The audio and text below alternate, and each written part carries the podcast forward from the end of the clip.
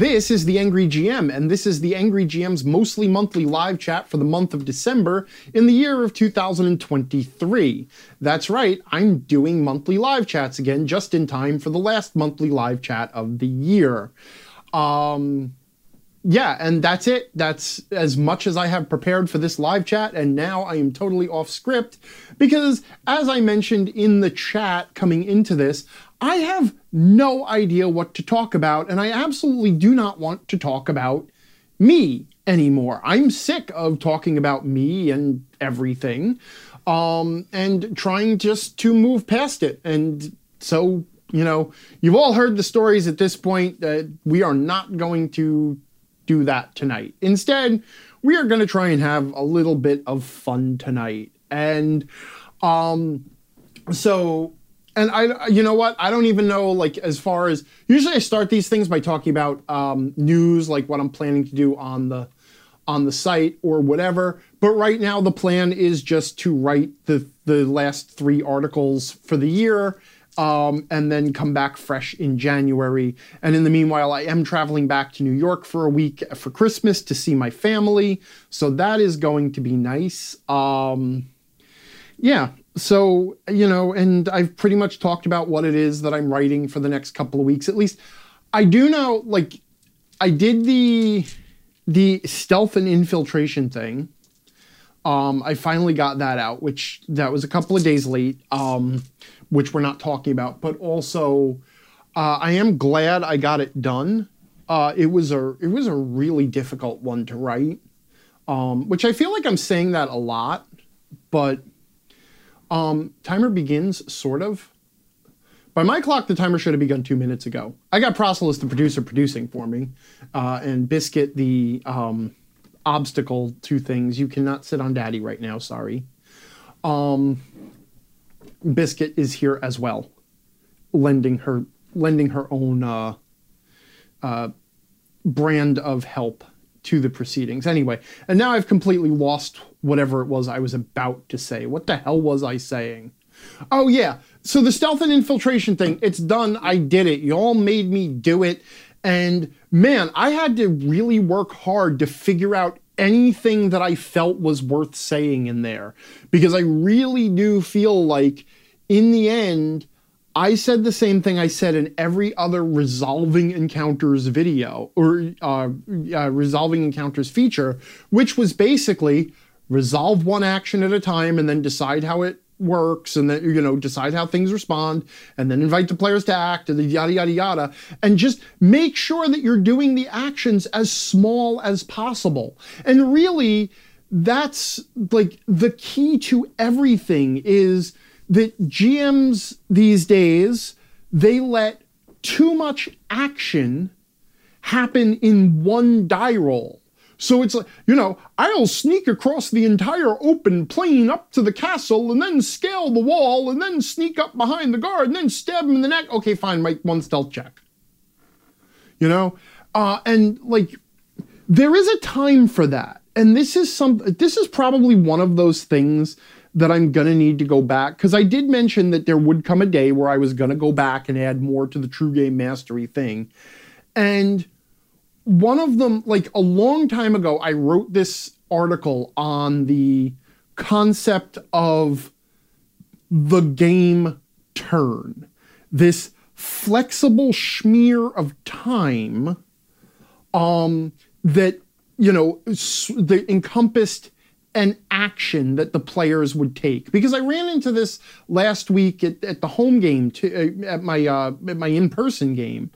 Um, and that was explaining to the players that you could declare a broad action instead of a single interaction and spend, say, four hours canvassing the neighborhood, asking the neighbors if they heard anything weird the night the guy disappeared.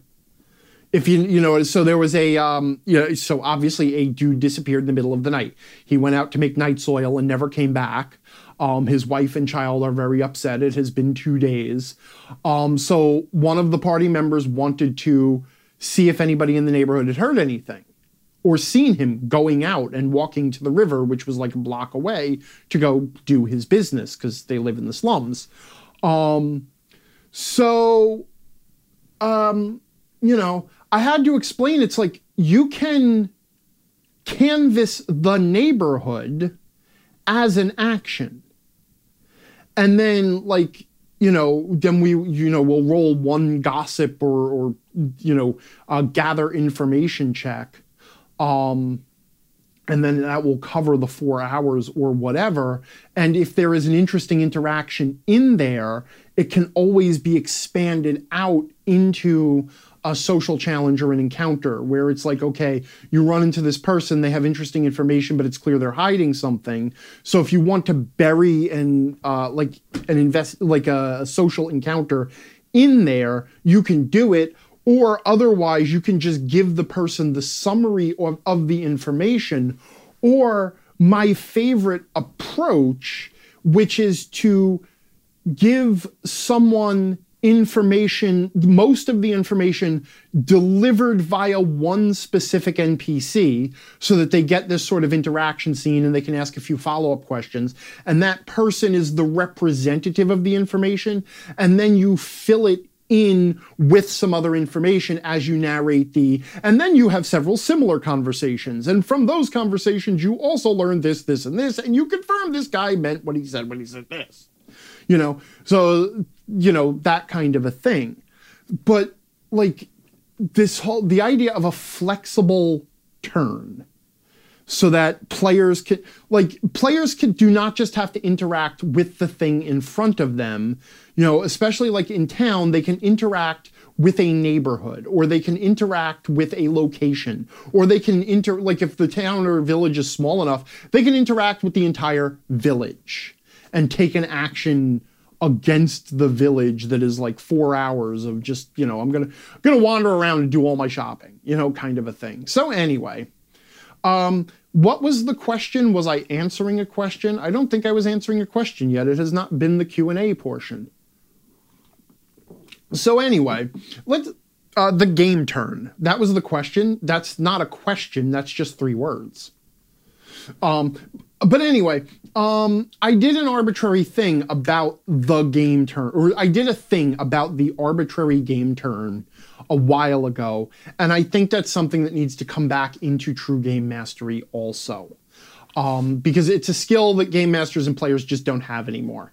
It's like everything has to be instantaneous. Um, you know, like moment by moment interactions. There's no summaries, which, when you get down to it, is one of the things that makes resolving travel so hard. And if I decide to answer Queasel's question later, I might even talk about that. But then um, you all have to agree not to use my secret ideas. Um, but getting past that, okay. So there's I'm gonna do the camera thing now because I have a reason to have a camera, and the reason is uh shit. Wait, maybe uh we're gonna turn off the camera a second. Uh, whoops. Oh, I didn't turn on the camera yet. Okay, good, good. Uh, we're just gonna so that I don't dox anyone here. We're just gonna rip off a label. Okay. So pants check, yeah. No, I am wearing pants. So I, I did actually. Lit- I changed my T-shirt for this because I was wearing this really loosey, basically plain white pajama T-shirt that is not a, a, my nice T-shirt, and then I switched to one of my new holiday T-shirts uh, so that I would at least look presentable. Uh, but the reason is okay, camera on. Uh, if you are listening to the recording, you are not going to be able to enjoy the video visual component of this. Um, but those of you who are listening live uh, will get to enjoy it. Um, oh, thank you. Queasel is saying, I like your Christmas shirt. So I bought myself two new Christmas shirts this year. And Biscuit is back here checking out what's going on. So there's Biscuit. But I received this in the mail. I knew it was coming. It was forwarded to me by Angryon Nitsua, a frenemy of me of the show, Nitsua. Um, yeah, I'm sorry the office is trashed. it's it's pretty bad. My uh, I don't want to talk about it. My side is nice. Um, there, but there is uh, detritus from somebody else's life in my office right now. So I am led to understand that Nitsua and several other Angryons, though I have no idea who or how many were involved in this, um, sent this sent this to me to uh, I guess brighten my holidays. Um, and I did not open it because I knew I was doing the live chat. Can we stop commenting on the the office trash? Oh, um, just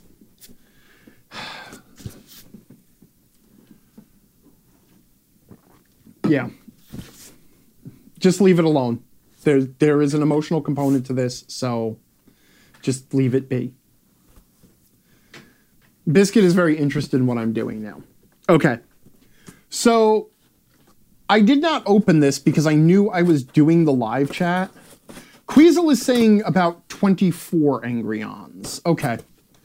Um, and actually, I know that I don't know who spearheaded what or who did anything, but I know some of the people who were involved at this point. And I have been told that um, basically, uh, a collection plate was passed around in order to uh, send me something to brighten my days because I have been having some pretty dark days lately, which um, I'm not gonna get emotional, but I could, and I'm not gonna. Um, but I also am led to understand that people were generous enough that a significant amount of money had to be donated um, over and above the gift. Uh, and so a donation was made to the Children's Miracle Network, which I am also tremendously grateful for. Um, I, you know, in the past, I've raised funds for the Children's Miracle Network myself. I love their mission. Um, they're one of my favorite charities. They're they're behind the Extra Life thing. Biscuit is now doing a cl- crotch. Cl- oh, she's off camera. Okay, sweetie, sweetie, keep your legs together when you're on camera. Okay? Those are the rules. No class, I swear. She has she has an intense cleaning need right now. The cats are shameless. So anyway, so I have no idea what is in here except that apparently it might have come from Lord of Maps, but I don't even know if that was just a box that was used. So we're just going to open it up and see what's inside and hope it's not something that Biscuit will destroy. And I instant I see bubble wrap immediately. And it is shit. it is a bunch of stuff that all just fell apart. Oh, cool. Okay, so this is a lovely um a map of New York City. I don't know how well anybody can see that. Um this is one of these um I guess it did come from Lord of Maps then, which um, they did like there is this specific style of map. It's very much like the maps Tolkien drew. Um, it is in a very nice, uh, very nice frame that almost almost kind of matches my desk and everything. So I am definitely this is going to get hung up because I do have some other wall art hung up here. Um, including I have a similarly styled map of. Oh, don't look at my pajama pants. I do have a similarly styled map of Germany that I purchased a few years ago. Um, but oh my god, that is really amazing. This is really gorgeous. I am going to get this right up on the wall. Uh, and I'm also going to hang back up my Germany map. So that is that's really cool. I I love map. Honestly, it is my passion for maps more than anything else that got me into dungeon mastering. And when I was a wee little irate angry on or angry way back in the day, spent endless hours using the map key inside the the base the red box. So when you got if you got your your red box um, D and D set, your basic D and D box, uh, inside the Dungeon Master's Guide, there was this little map key of dungeon mapping symbols. And this was it was my obsession was during all my classes, I would sit there with graph paper and with that map key, and I would just be drawing maps endlessly. And one of my first players, Peter Casalino, he had no idea what I was doing. He would sit behind me in class and he would ask, What are you doing? And I would explain, you know, I, I, it's Dungeon Dragons. I'm making these dungeon adventures that, you know, so that people can explore them and stuff. Uh, and, you know, the, the adventurers got to go through. And then he would sit there and he would whisper behind me he would come up with all these ideas for like really brutal, savage, impossible pit traps and deadfalls and and like grimtooth type traps that nobody would ever get through. He's like, oh yeah, you know what? Put a revolving door in there because he would see there's a symbol for a revolving door actually. So oh, put a revolving door in there, but when someone steps through it, it just starts spinning really really fast and it like chops chops off their arm and leg and whatever parts are in there. I'm like yeah, you know, that's you get this. That's exactly what you do as a GM. Um, and a few months later, he finally, I finally convinced him to come and play in one of my games. Uh, and uh, he then he said, you know, I'm glad that you didn't use any of my ideas in your dungeon. I'm like, yeah. that was also he he approached it. Um, he was one of the most creative players I ever had. And at one point, he was my only player, and he was playing four different specialist wizards. We were playing AD&D second edition and he decided he wanted to run he wanted to play as an entire party of four four wizards all with different specialties. Um, and they were the all the apprentices of this wizard who had gone missing. And so these four apprentices were off adventuring together. And he he had been a big fan of Sierra like the King's Quest, Sierra point and clicky adventure games the ones where you pick up absolutely everything that's not nailed down and you solve every problem by rubbing every item on everything in the world until the thing clicks. And he was dealing with my adventures that way. I mean, at one point, he encountered a carrion crawler. Okay, so in a previous room, there there had been um, it was a bedroom that had been you know like put to torch, so there was like a burnt blanket and burnt bedding and all that stuff. And he took it because he took everything. And I didn't understand it. He was always taking everything, which I later understood because he explained the King's Quest thing. But he took this, this burnt, sooty blanket, right? Um, and, you know, a little while later, he encountered a carrion crawler with the with the eight flaily mouth tentacles that paralyze you so it has eight paralyzing attacks and and so what he did was he unfolded the sooty blanket and he just heaved it at the carrion crawler as the carrion crawler reared up and then like just like caught its head in the blanket so that all its tentacles were just kind of man i love having a camera this is great i can pantomime shit now man i gotta do everything on camera now because that was a perfect X. That was carrion crawler. Here comes the blanket. Oh no, the carrion crawler. Ah, there we go. Awesome. Okay. Uh, there was another box in there, by the way, and it is also taped closed. So I'm just going to open that up too. And we're going to see what's inside. And if a bunch of stuff falls out of here or if this is breakable, I'm going to be really upset because I may have broken it. Oh. Okay. There is a leather cover. Oh, okay. Oh, I bet I, I'm. Oh, okay. This is nice. Oh, shit. All right, I thought this was just like a nice journal with a with a leather cover and it is, but there are messages um from everybody who was involved here. Uh, it looks like Nitsua wrote them all out. So I assume everybody submitted messages and Nitsua wrote them all wrote them all out. And you know what?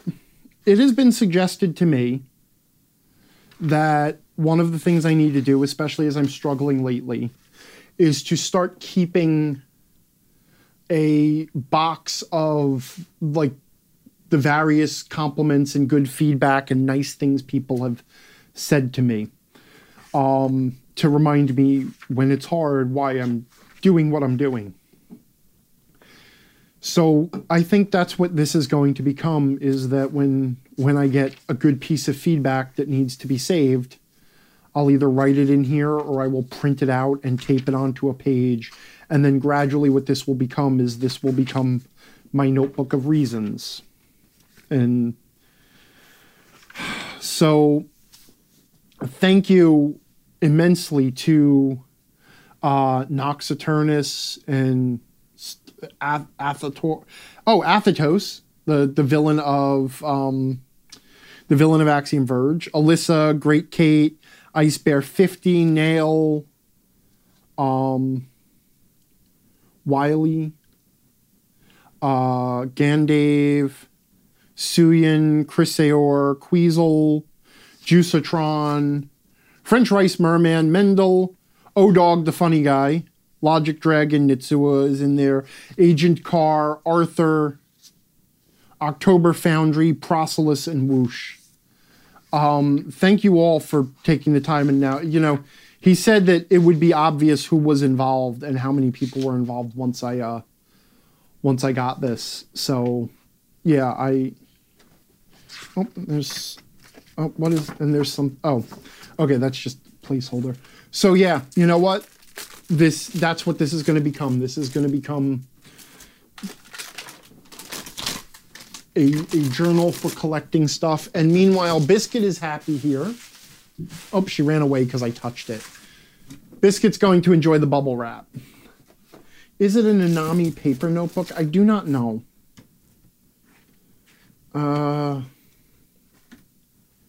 Seven Seas writer uh, from Studio Note, and it does. It has a leather cover with a with a pen holder that you put it together. I have a similar one. I have a refillable journal. Um, this is what I use for my personal journaling, and it's it's got a leather cover, and you can just swap out the the inside pages.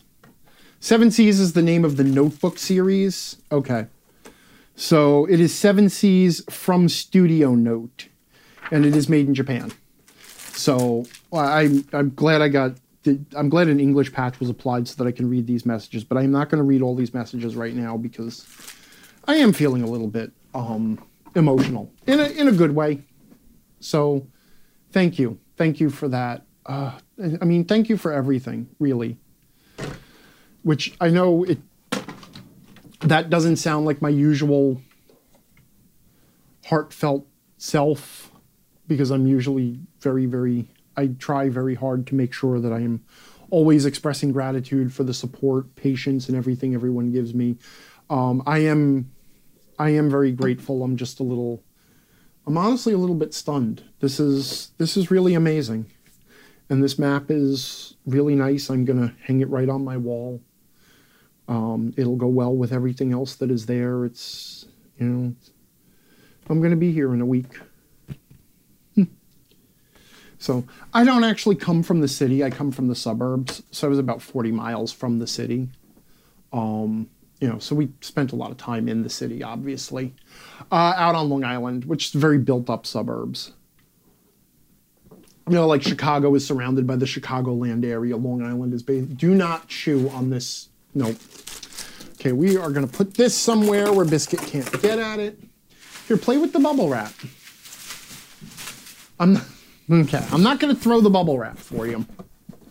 All right. So I'm glad we got to do that on camera, and I'm sorry for those of you who couldn't see what was going on and who had to just listen in.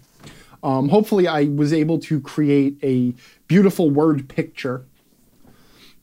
Um, and since I have the ca- like, uh, where are we at? 23 minutes in.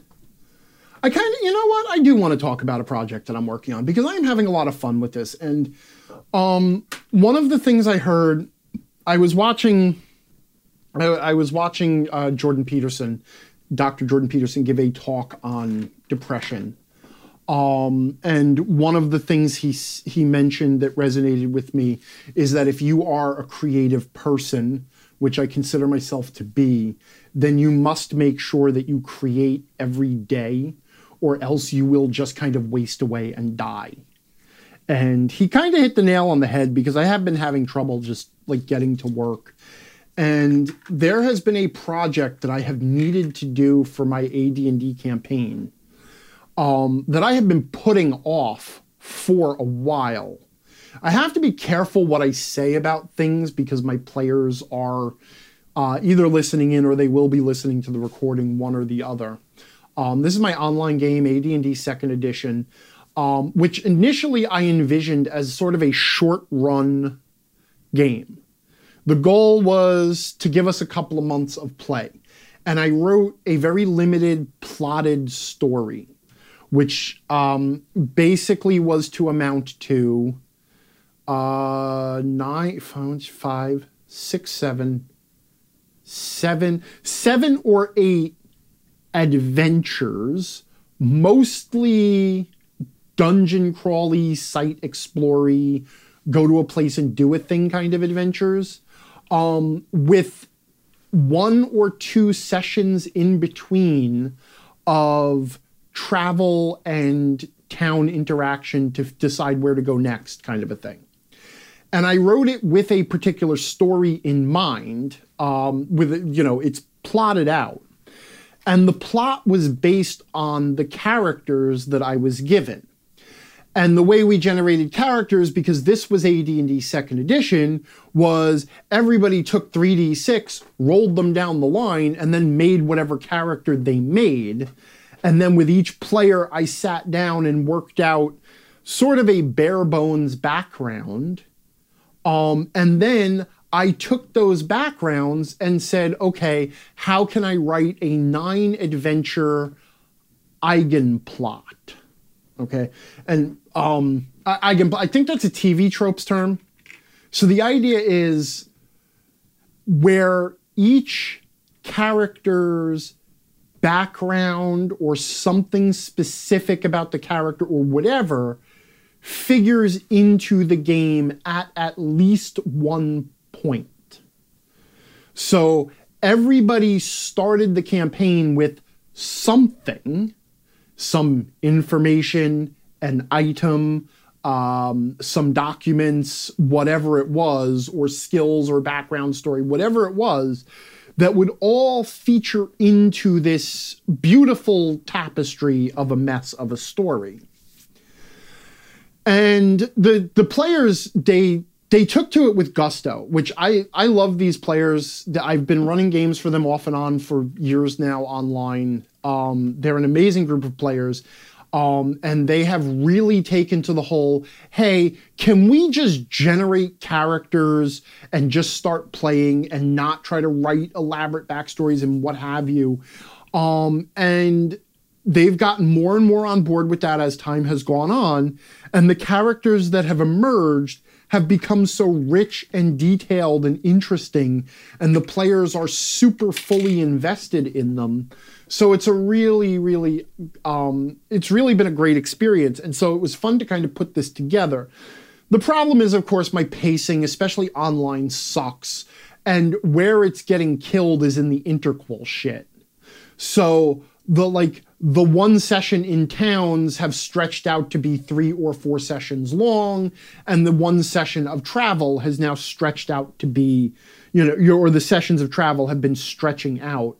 So we are only now like I hate to say this because I know they're listening and they may not recognize they may not realize this because the camp the campaign has actually technically been running for several months now.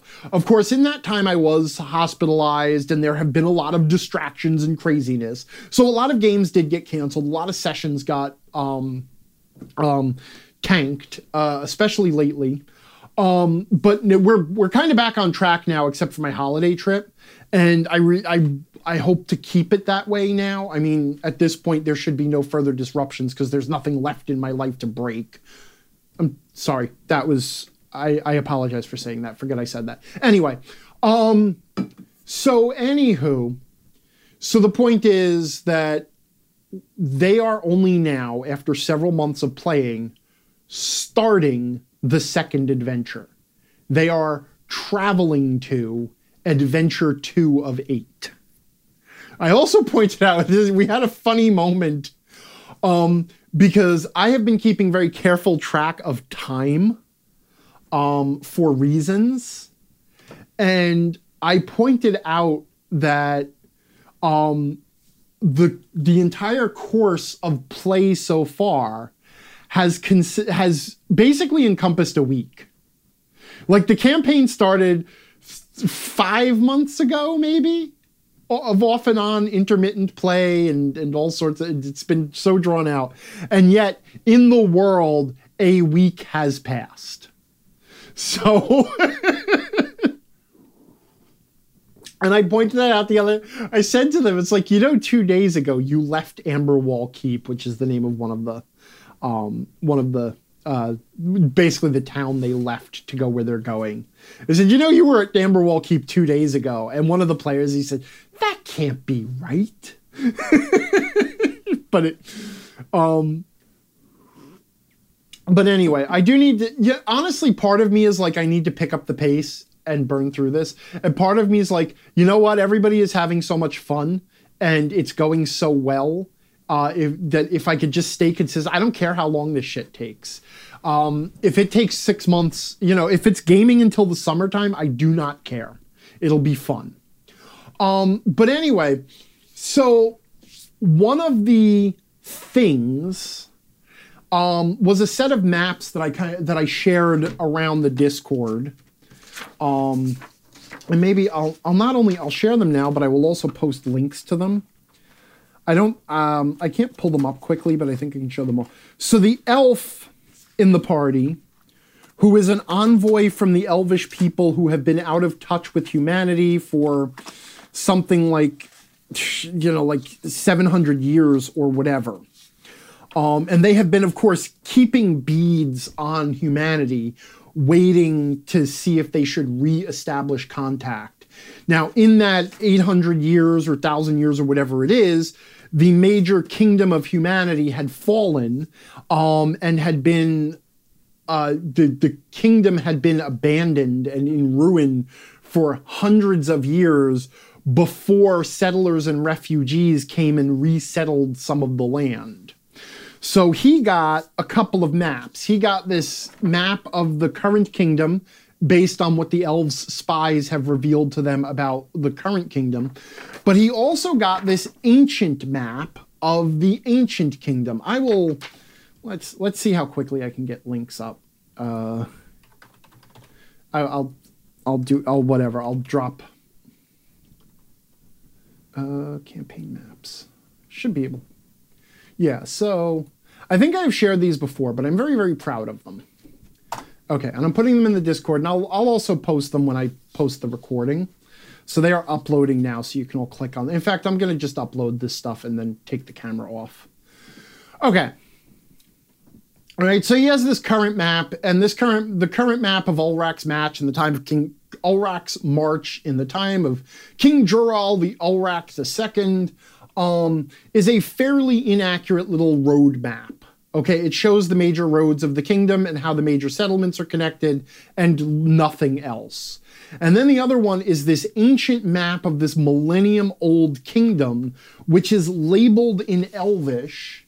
And I gave him the key to translating the names.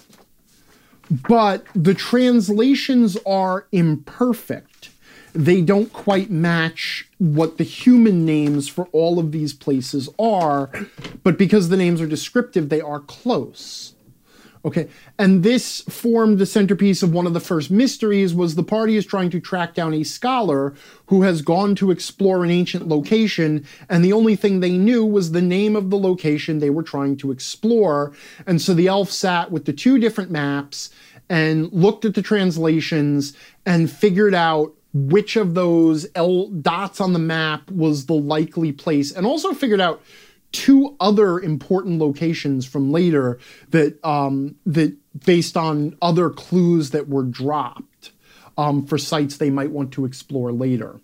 So, you know, that was that was one of the major puzzles is a series of geography puzzles. I don't want to call it puzzles because that sounds like oh you know you walk you know it's like Myst where you pull the lever or do the sliding tile puzzle. And it this is these aren't puzzles so much as these are tools to find locations in the world. And so there is this series of here are these ancient maps and you are going to have to use these ancient maps to figure out the places you need to go. And I wanted that to be kind of a uh, a running thing, though uh, not always in the same. You know, it's like you know, one of the things with what I'm, I'm, I'm going to call this building puzzle motifs. Okay, the idea is you don't just build one puzzle. Instead, you build a series of problems that build on themselves in some ways. So these are geography problems. So problem number one is we have these imperfect translations and we have to find out where the scholar went. The scholar went to this ancient site, whatever. Other problems might involve triangulation or, you know, a series of directions that then you have to, you know, try to follow across the map or stuff like that. So you have all these problems that all build on the basic motif of here are the here is this ancient map that is imperfectly labeled and this modern map that is imperfectly scaled. And between the two of them, can the party find the information they need to go to the places they want to go to? Okay. The second set of puzzles, or the second puzzle motif, is based on the stars because one of the one of the characters is a cleric who decided to be an astrologer or take the second the the non-weapon proficiency in astrology. Okay, and that is so I need star charts. And already they they ran into one little puzzle where there were these inscriptions on the wall that depicted different constellations and someone said they left something under a particular star uh, for the party to find. It was the scholar again, and the scholar's like, I left mes- a message under this star. And when the party went to the scholar's house, they discovered there were uh, woodcuts on the wall depicting the different constellations. They're like, oh, okay, so now we got to like, a, you know, which constellation is which woodcut and find the thing that way.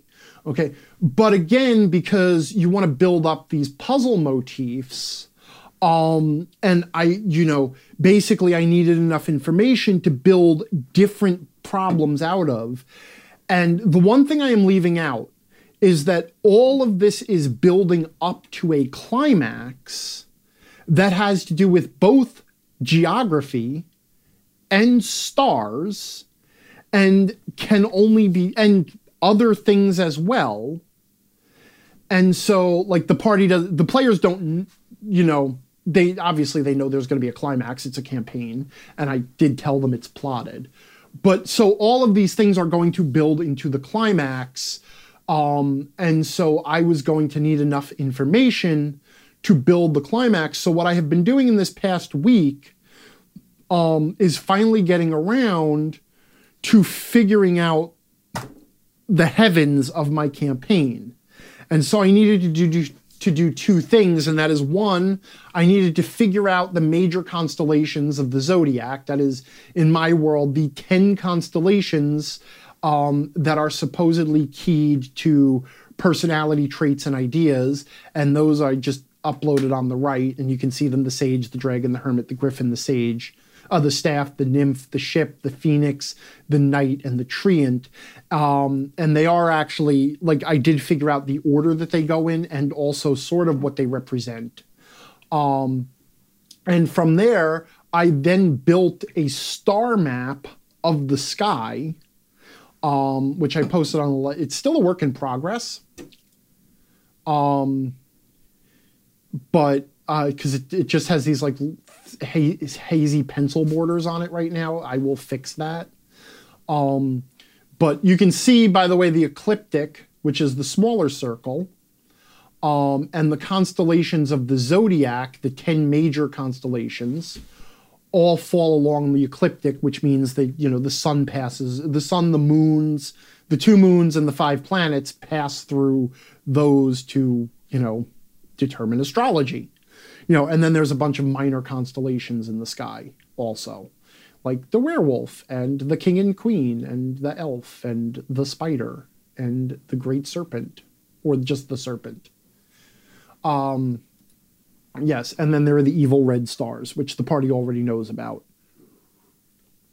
Because there are five stars in the sky that are decidedly red, and the party, um, uh, the astrologer knows that there are stories about um, their astrological significance because they are viewed as the evil stars. There are five evil stars, the Azari. Might that be important? Who's to say? But anyway, what I'm particularly proud of, though, is that um, this is actually a functional star map. Um, so there is an overlay that I can put on top of it. Uh, basically, a mask that blocks out certain parts of it. And by rotating that overlay and blocking it out, I can actually, if I really wanted to, I could show the positions of the stars on any date at any time in the at the location of my campaign if I wanted to. I don't need to do that. I I did need to do it a little. Um, and I can't talk too much about that because there are a, there is a series of puzzle motifs that will build around this. So so basically what I have here is this information is now stuff along with two other sets of information is stuff that I can now mix and match into different um, encounters and riddles and puzzles and mysteries and all that shit uh, for the next eight adventures of gameplay. You know, right now the party is going to um, the a sanctuary of, of an order of ancient astrologers. So they are probably expecting a lot of constellation puzzles and match the star puzzles and things like that. Um, I'm not going to say whether they're right to or wrong to expect that, but what have you. Um, you know, but that's what I've been working on, and I wanted to show it off because I am really super proud of it, and it has been really, really fun. Um, and I, it seems like a lot of like somebody commented on the fact that this this is like a lot of work, uh, and it it has been, though. Really building the the whole star chart when I actually sat down and just started doing it, it was basically two hours of work and I plan to use it ongoing for about, you know, for, like I said, three to six months of play. I plan to get information out of it.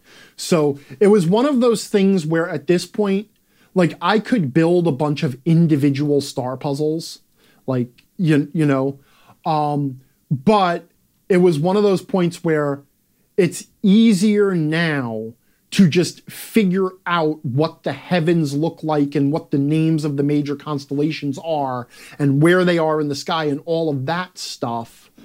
Um, and then to build puzzles from that information than it would be to build, say, 10 different puzzles slash mystery slash riddle things around, you know, you, you know, all as isolated build a things themed on stars. Okay, so um, and also, I like somebody asked how I did it. I think I think it was Great Kate.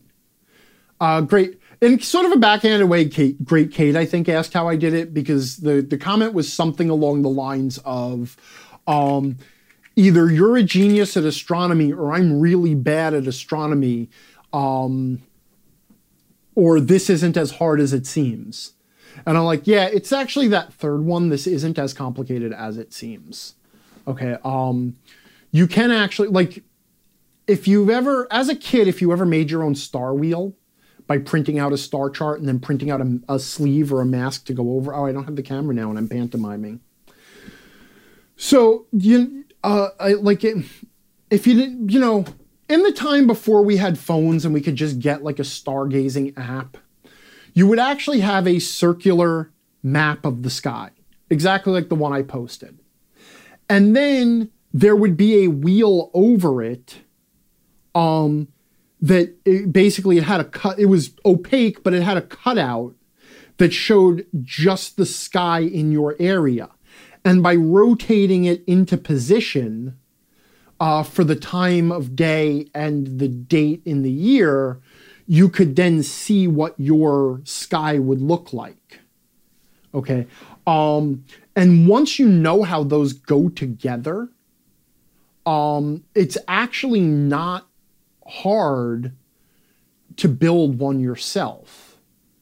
The biggest thing is like, so you you know a pole there's a pole star in the center and in my world it's the tip of the sword and that's the around which the whole sky rotates and then you, the, like, if you want a zodiac, you need an ecliptic. And the ecliptic is the path that the sun and the moon and the planets follow through the sky, which is an offset, smaller circle. and the constellations that lie on the ecliptic are the zodiac. That's why our zodiac constellations are what they are. So I drew an ecliptic and I offset. I think my ecliptic is technically offset about 25 degrees instead of 23 and a half degrees from center. But um anyway, but that's neither here nor there because what I actually did was I printed out a build your own star map thing. I downloaded a PDF and I just took a ruler and measured it and then just basically made a template and then just started drawing my sky on that. I figured out in advance what the constellations of the zodiac looked like. Uh, because I wanted to present them in that old the old style where you have like this line drawing and then you draw the constellation over the line drawing. Um, but the rest of the constellations i just made them up and scattered them about the sky and then i scattered the random stars the the the azari are the the five evil stars are actually in specific positions though which is why i had to do some finagling to figure out where the horizons were and stuff. But you know my party will hopefully figure that out someday and if not the evil stars will kill them or something. Who knows? Because you can't drop mention of evil stars in like session two and it's like oh and by the way because that's i slipped it in in passing too I was like the the cleric character he was stargazing it was like the first or second night of the campaign the first or second session and he's stargazing and i didn't think he would want to do it right away. So because i knew that this stuff was in the offing but it didn't become necessary for the campaign yet. So I kept like, ah, I don't need to do the star chart thing yet. And that seems like it's going to be a hell of a lot of work and it's not going to come out right and I'm going to hate it. So I just kept putting it off and putting it off and putting it off. But second night of the campaign, he's like, I want to go stargazing. Can I read the stars? I'm like, oh shit. And then, and then I slipped in just mention of, oh, and there's two of the five evil stars are in the sky tonight. Ooh, that's spooky. Ooh, evil stars. they are positioned in such a way that they will never ever be in the sky all at once. Um, which I did tell him to. But anyway, so that that's it. That's me. I got to brag about a project, and I'm actually really excited about this, and I'm really super proud of it. I'm I'm actually finishing up, um, finishing up with it. Um, our game session is tomorrow night, and I don't think this is going to become relevant tomorrow night. Um, but I did need to have it done because I did need to have enough information to at least start the dungeon because the party will get to the dungeon sometime right before the end of tomorrow night's session, I suspect. Um, so they'll have enough time to get in through through a room or two, uh, depending on where I call it. So I needed to be prepared. So anyway, that's it. That's my story. I don't know how am I for time now, Proselyte. Should I do some Q and A? I yammered too much. But you know, it was fun. I, you know, honestly, it was more fun to yammer about something I'm actually enjoying than um than to than to like pontificate on on gaming stuff or just complain about shit. So, you know what? I'm not going to apologize. I actually get to talk about something I'm excited about for my game for once. And anyway, all right.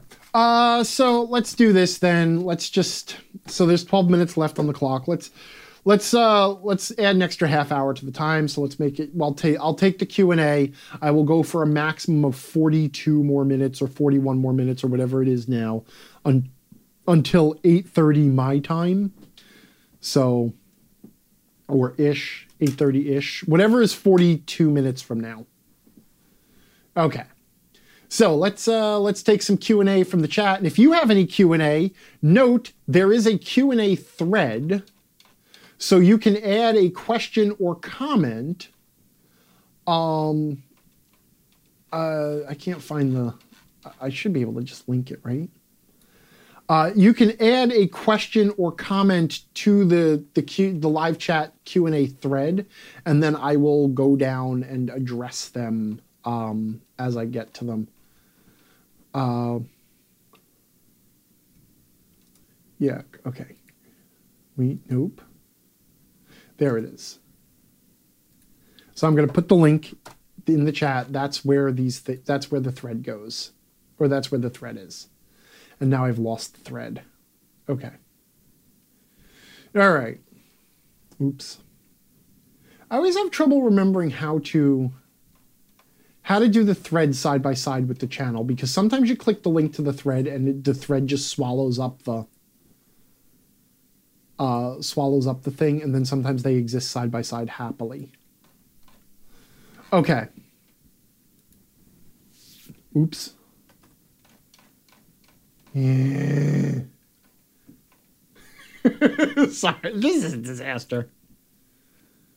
Okay, here we go. Okay, there's the thread. There's the live chat channel so I can see what people are saying currently, except okay, get back to the present. There we go. All right, here we go. I'm good at this. Kalidrev asks, what articles are you most looking forward to writing in 2024? Uh, that's a tough one. I was very much looking forward to True Game Mastery. Um, and I was excited to write that whole series. But now I have two follow up series coming um, in 2024. One is True Campaign Managery, which, as I have already kind of spilled the beans, is not about planning and setting up a campaign and you know world building and plotting and stuff but it is actually about the pra- about, practical campaign management. It's all the it's all the advice that nobody will give you because everybody's too busy telling you how to do world building and do a session zero and all this shit. Nobody will actually talk about hey here's how you actually schedule um, or here's the things you should think about before you even sit down and uh, start generating characters. You know, here's the things you need to be ready for as a GM. Here's how you hold a campaign together. Um, and a big one is going to be here's how you how you resolve conflicts and talk to your players like human beings, which people desperately need.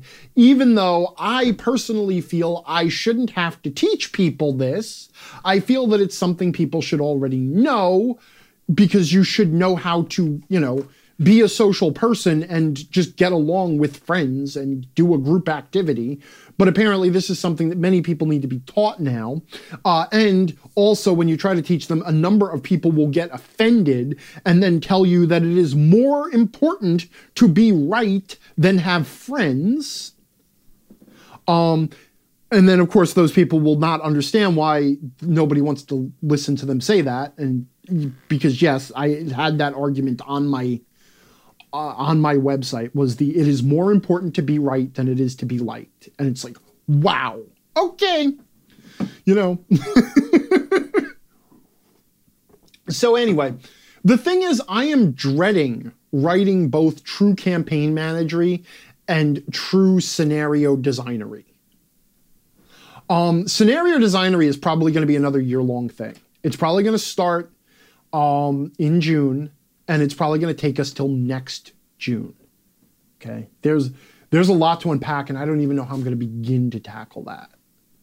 Um, so I'm not so much looking forward to these things as I am I'm I'm dreading them. So yeah. So what am I looking forward to writing in 2024?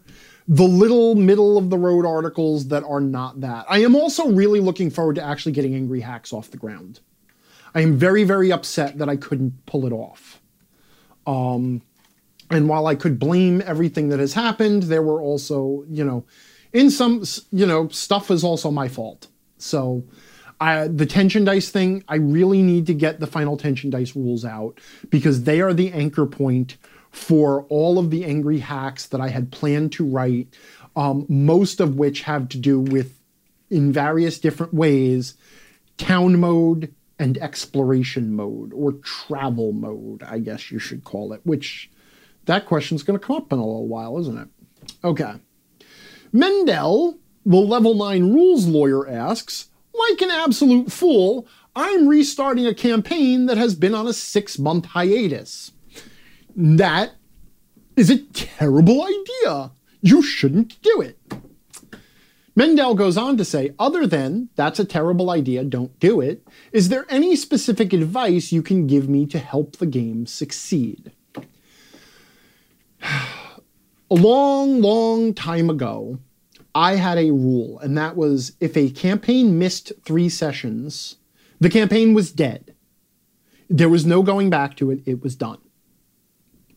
Um, it is only in the last couple of years as I have become a much less reliable game master for reasons um, that I started to move further and further from that rule. But I think it is a really, really good rule. Um, so, but that said, I was not on a six month hiatus, but we did end up missing about two months of games in my current AD&D campaign. Um, and considering that it is this it is a campaign where each of the players has different information and different secrets, and there is this ancient history of the world that is playing into it, and also there is this modern mystery of this scholar who is hunting for things, who encountered an expatriate dwarf, and you know, and then there's the all these side plots because it seems like every noble and and commoner that the players have run into has been is running their own side scheme um, so there's a lot of information, even though it has only been a week of gameplay. And so when it was time to start up again, because I absolutely swore, I swore to my players actually, I promised my players that this campaign would have an ending. That was how this all started. Was uh, uh, several of my players all contacted me or told me flat out to my face or sent me a message or whatever. And in one way or another, all of them said, hey, I love your games and they're a lot of fun. And I'm getting really burnt out by the fact that we never finish anything. Like we never get to an ending, we never get any closure. And one player who said that above all, it was clear that it really hurt him to even say that to me and that he didn't want to. Um, and also that it really did affect his enjoyment of the game a lot. And so that was when the idea for the okay, here it is. Here is my limited run adventure path. And no matter what, you know, short of burying me in the ground, this is going to be finished. Um, which is why I plotted out the campaign and limited myself. Um, so, but that was why. It was because it was actually heartbreaking to hear that. And I knew that in that way, um, I've I I'm a good GM. I run a really good game, and my players love it. But in that way, I have sold them short. I have I just am not giving them closure, and everything keeps falling apart, and I just keep letting it. And so, you know, anyway, so that is why after a very inconsistent two months, we had to sort of get back into the campaign. So here is what I did, and here is what I recommend you do. First, Mendel, you sit down, okay, open up your folder where you keep all your notes and just browse through all your notes, okay? Take two hours and just look through everything that's there, okay? Don't organize it, don't take any notes, don't do anything, just look back at the shit. Oh, here's the list of all the treasure the party found. Oh, here's this weird table I made of travel times to this location, you know, yada, yada, yada.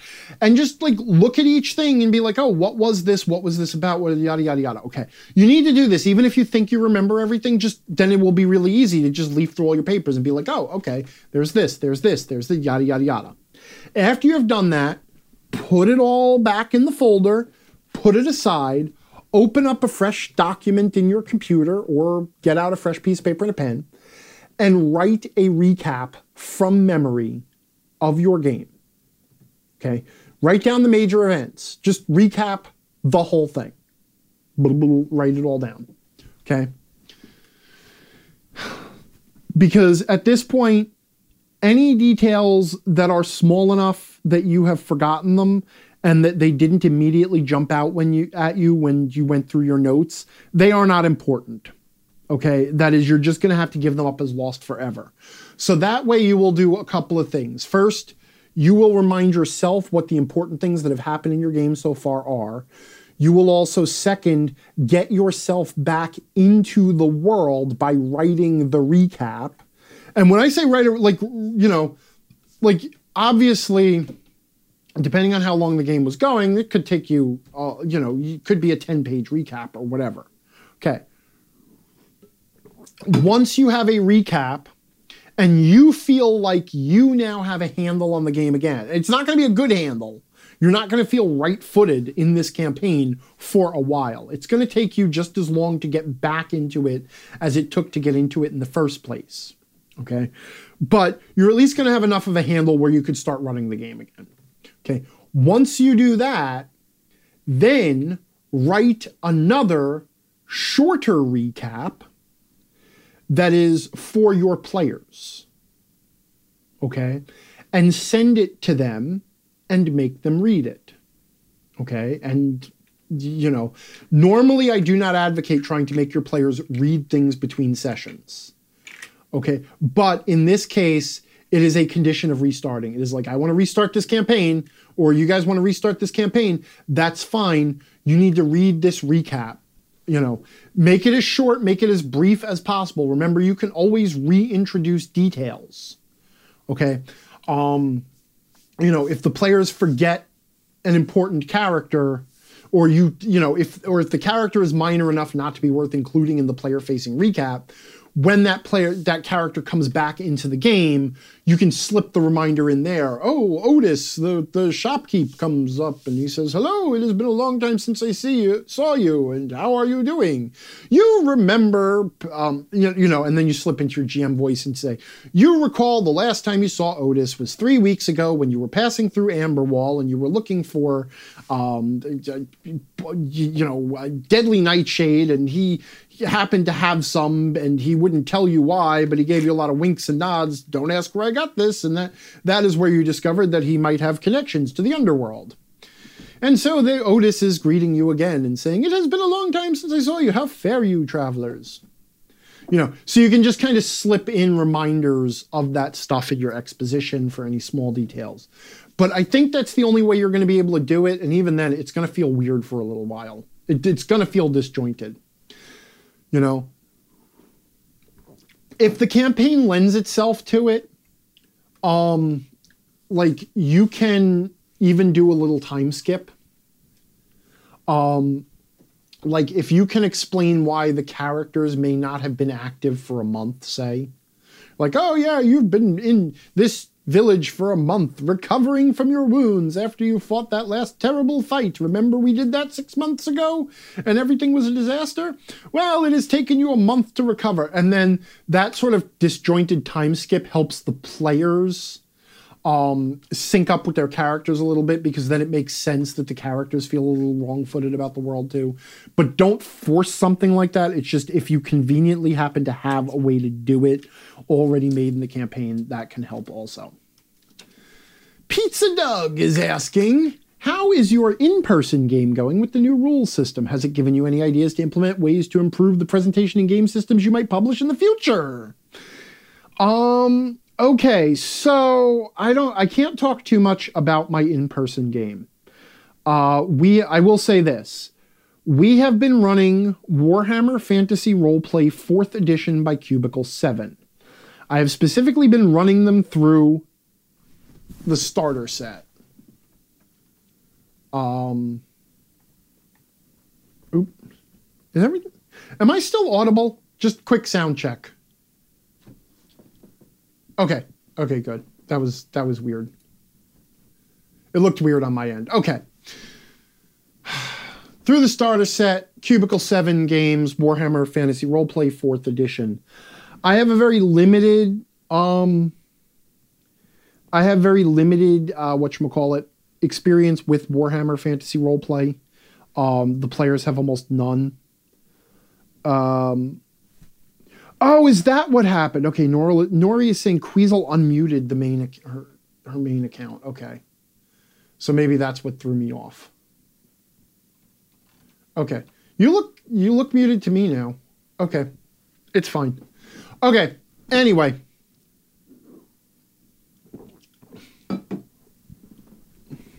Or maybe you're only muted on my end. I don't know. Anyway, okay. Uh, so we've run about three sessions uh, and I figured we would get about three to four sessions out of this, so we have one more session to go before we are before we are done. Um, I am sort of impressed by some of the things that Warhammer Fantasy Roleplay does because it is doing things that I wish. Well, okay. Here's the awkward thing. It is do there are a couple of things in Warhammer Fantasy Roleplay that depending on what I do with Slapdash or any other future projects, I may be accused of stealing from Warhammer Fantasy Roleplay even though I didn't know Warhammer did them when I decided they were things that needed to be done. There are a couple of things that Warhammer actually does pretty well. Um, I don't want to go into too much detail there because then I would have to start talking about other projects too. Um, but I'm actually kind of impressed by the Warhammer system overall. Um, the starter set adventure is uh, it's hot garbage, uh, which is unsurprising. It is a it is a published starter set adventure. Um, and the tone in Warhammer Fantasy Roleplay Fourth Edition, is, and especially the starter adventure, is actually really weird. Now, Warhammer and Warhammer 40k, the whole universe, has a unique tone to it. Um, but having read materials from Warhammer Fantasy in the past, I will say that this, what I'm experiencing now, seems to be unique to the fourth edition of the game by Cubicle 7, where there is some weird silliness that just doesn't seem to fit. Like there's there is some silliness in the Warhammer universe, especially when you get to like the, the greenskins and the snotlings and stuff like that. There's there's some silliness. But there's like the the pre-generated characters they have bonds between the characters. Now, Warhammer advertises itself as grim and perilous adventure. Okay? And it is basically late medieval fantasy meets cosmic horror. Okay? If you wanted to run a Bloodborne role playing game, you could do it in the Warhammer engine. Okay? Bloodborne and Warhammer, basically the same setting. Okay? Um, so,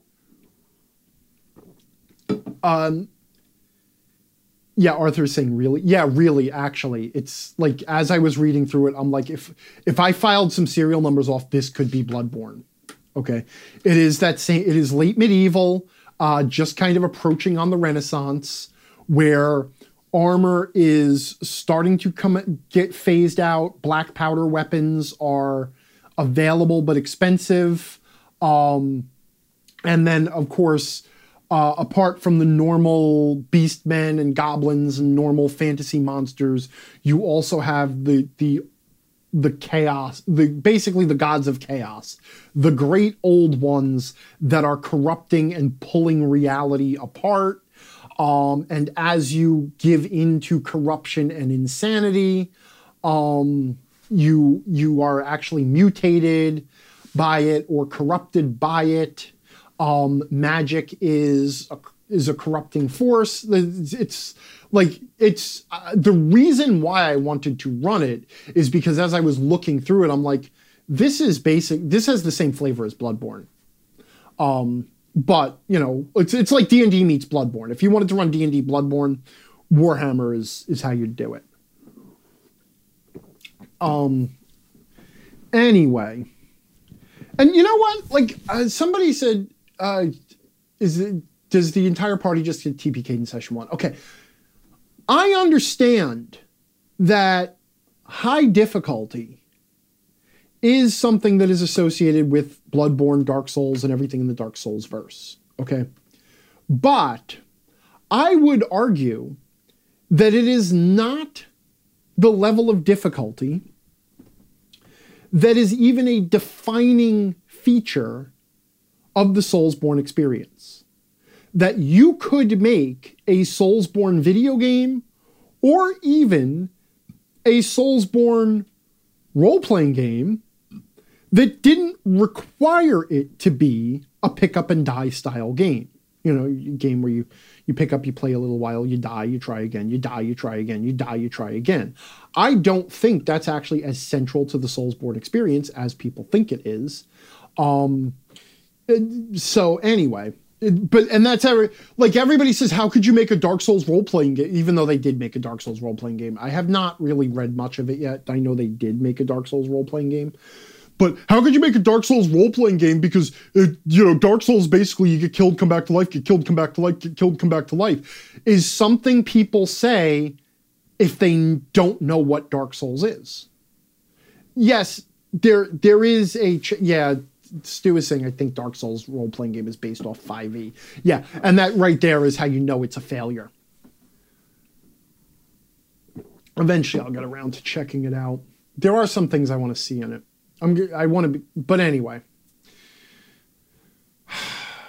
I don't know what's going to happen whether this game has legs. My Warhammer Fantasy role play game. Um, I started the game with basically the pitch I gave to the players was this um, we'll play the starter set. It's a group of new players. Um, some of them are Angryons, who I found out are local, um, and the rest are their friends. Um, so it's a group of three. So one of them is an Angryon, who it turns out is local to me, and we met at a convention and we started chatting, and I'm like, great, I actually have a player, and then he happened to have two other players who were willing to join. So I said you know, here's what we'll do because I, I, don't want to run D and D. I really don't. Um, uh, but I have a bunch of different starter sets. We'll pick one. We'll try it. We'll play it for three or four sessions. If you know, and we'll do that to find out if we like playing together as a group, and if we like the system. If we like playing together as a group, but we don't like the system, we'll try something else instead. If we like the system and we like playing together as a group, we'll make real characters and I will start a real homebrew game in it. Okay, so um, unfortunately, at the second to last session of this, when I when when I went back and said, okay, you know, we're just about done now, and I'd like to start thinking about whether we're gonna what we're gonna do for the future. Um, one of the players revealed to me that he was uncertain that he could actually commit to an ongoing game uh, due to a prior commitment that he felt obligated to. Uh, and with only three players, and then one of the other players revealed that they are also involved in that. So there was apparently a misunderstanding about the whole point of this being a test bed for an ongoing game. And so I was kind of blindsided and discovered that I may not have an ongoing real human game uh, which, yeah, I you know that was it did make me a bit sad. Um, but I will see how it goes. It, there is the possibility that, they, that it will not fall apart, uh, but I'm, I'm just waiting for final word on that. Anyway, um, I don't want to say too much more than that because, as I said, one of the players is an Angryon, so he he is hearing this right now, uh, or will hear it later. Uh, so yeah. Um, but he is not one of the ones who blindsided me and said, "Hey, we may not be able to, to keep playing." So I, you know. And anyway, but we'll see how that goes. But needless to say, I do like the rules of Warhammer, but you know, maybe next for the January for the January live chat, I I am going to put on the somebody remind me. Somebody keep show notes here. I am going to put. Uh, I I want to talk about that starter set. I want to give it an extensive discussion, particularly the adventure, because I think the adventure does several things that many starter adventures do that are wrong and terrible, and also the tone is a mess. All right. Alyssa asks, "What do you think of Demon Souls?" Because I I gave in recently, um, decided to do something nice for myself, um, and I finally got myself a PlayStation 5, so I'm once again a member of the current console generation. And the main reason for that was so that I could finally play Demon Souls. I had never played Demon Souls, and um, I, I had heard the remake is absolutely gorgeous, and um, one of my close friends, who is also a Soulsborne wonk, um, keeps insisting that Demon Souls is his favorite of all the Souls games. I will say so far that Demon Souls is an amazing game. The the reimagining or the remake or the remastering or whatever the hell it is, the the re whatever is absolutely gorgeous. It is stunningly looking. I have never stunning looking. I have never cared about graphics. Like I have never been impressed as I've come up through the console generations. Like, oh my god, I can't play. I, I, you know, probably like probably when I went from like Super Nintendo to Nintendo 64, and then again, you know, um, maybe to and oh, and then GameCube to PS3 because I missed a couple of generations in there. So that it was PS, so it was N64, GameCube, and then it was PS3. But I've never been floored by graphics, but Demon Souls actually floored me. It's like, oh my gosh, this game, this is just gorgeous. It is so, like it's an ugly world. It's an ugly, dark, miserable, terrible world because it's a Soulsborne game, but it's also beautiful in its way. You know. Um, the level design is really good. I really like the way it is organized. Um, uh, but I've also put my playthrough on hold because I made some technical errors in deciding on my equipment loadout and what to. Uh, I actually discussed. So I loved the halberd in Dark Souls. The halberd was my favorite weapon. Um, but I also like to play Dark Souls as a roly guy, as a as a quick step guy, as a dodgy guy, not a shield guy. So my my playthrough in Dark Souls was mostly using a two-handed halberd um, with the bandit armor set so that I could roll. Um, and and then um, so in Demon Souls, one of the classes, the Temple Knight, starts with a halberd. And I am also very drawn to cleric classes in general, just in games all over. The, like I love the cleric and the paladin, so so I'm like, okay, fine, I'm gonna be the friggin' Temple Knight, and the friggin' Temple Knight starts with a halberd, and there are two things right off the bat. One of them is that he's laden down with heavy armor, so you can't do the dodgy roly poly thing, which is okay because one of the things that impressed me about Demon Souls is letting your armor tank damage does seem to be more viable than in other Souls games, where you can't like in Dark Souls, if you just took hits, you you couldn't play very long. Okay, in Demon Souls, the damage damage output of the enemies seems forgiving enough, and the frequency of healing items is enough that you can choose to be a tanky character, where you can choose to have a heavy armor set and not use a shield and just say, you know what? Some of the enemies are going to hit me. I'm not going to manage to avoid or block everything.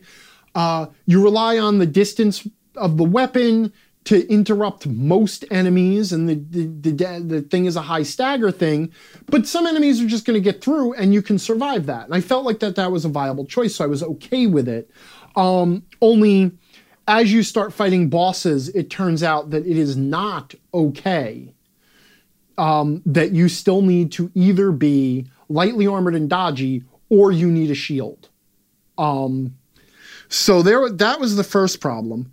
The second problem was the halberd move set is different. Okay, whereas in Dark Souls, the the primary, like the main light attack of the halberd is a thrusting attack with the halberd's point. Um, the halberd attack in Demon Souls is a downward slash, which means it's shorter range than you think it is. Um, and it's a little bit slower, so it doesn't rely on interrupts. Because that was how I play. I relied on using the weapon's superior reach to interrupt the foe before he got to me, um, and then I relied on my footwork um, to also avoid enemy attacks um, if I couldn't do that, and then you know stuff like that. Okay, Unfortunately, none of that is possible. I also decided to go with a upgrade path for the halberd called the crushing upgrade path. I realize we're getting into the mechanical weeds here. There are several upgrade paths that um, that you can do with your weapons, like all Dark Souls games. You know, there's a generic path, and then you can enhance its reliance on strength or enhance its reliance on dexterity or whatever. And I decided, since I had started building a strength character anyway, that what the hell I was going to go with the crushing path, not realizing that of all the upgrade materials in the game, the one, the only ones that you can't really find very easily and very commonly are the crushing ones. And I kept forcing my way through saying, No, I love the Temple Knight. I love it. He's got his halberd. and You know, he's a strong, he's strong, he's tough, he can take a hit. Um, and I realized I wasn't actually enjoying the character build. It just it just wasn't fun for me. So I decided to put the, the the play the thing on hold. I will go back to it after the holidays. I will start with someone who is deliberately lightly armored, and then I will build into having a winged spear, which has a move set that I much more like, and then I think I will enjoy it much more. But as far as what I got through, um, 1 1, 1 2, 2 1. I got to the boss of 2 2. I hadn't beaten it yet. And I got to the boss of 3 1, but I hadn't beaten it yet. So that's where I am.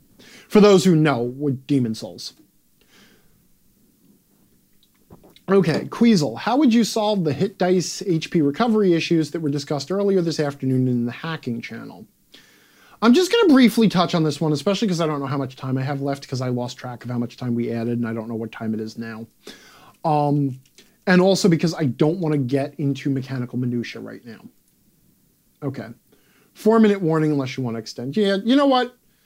You're off duty. Procelus, just, just you know, close down the producer's booth, lock the door, shut off the lights. I'll hang out for as long as I, I hang out. But I still don't want to get into the mechanical minutia of this. Okay. Because what I'm actually process isn't decommissioned. I'm just telling him to stand down. Okay. Because this is actually not the hit point and hit, the hit dice and hit point recovery issue. Okay. This is encumbrance again.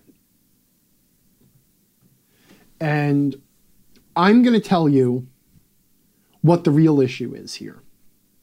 Because the real issue is not hit points and hit dice. It is not encumbrance. Okay. These are all things. The issue that we have all been dancing around is this Dungeons and Dragons and in fact, I am not sure. Like, I have to look more closely at Ryutama. I think Ryutama might be the one that does it, but I haven't really looked too much into it yet. Okay. What is actually missing is what I am going to call a travel and survival mechanic.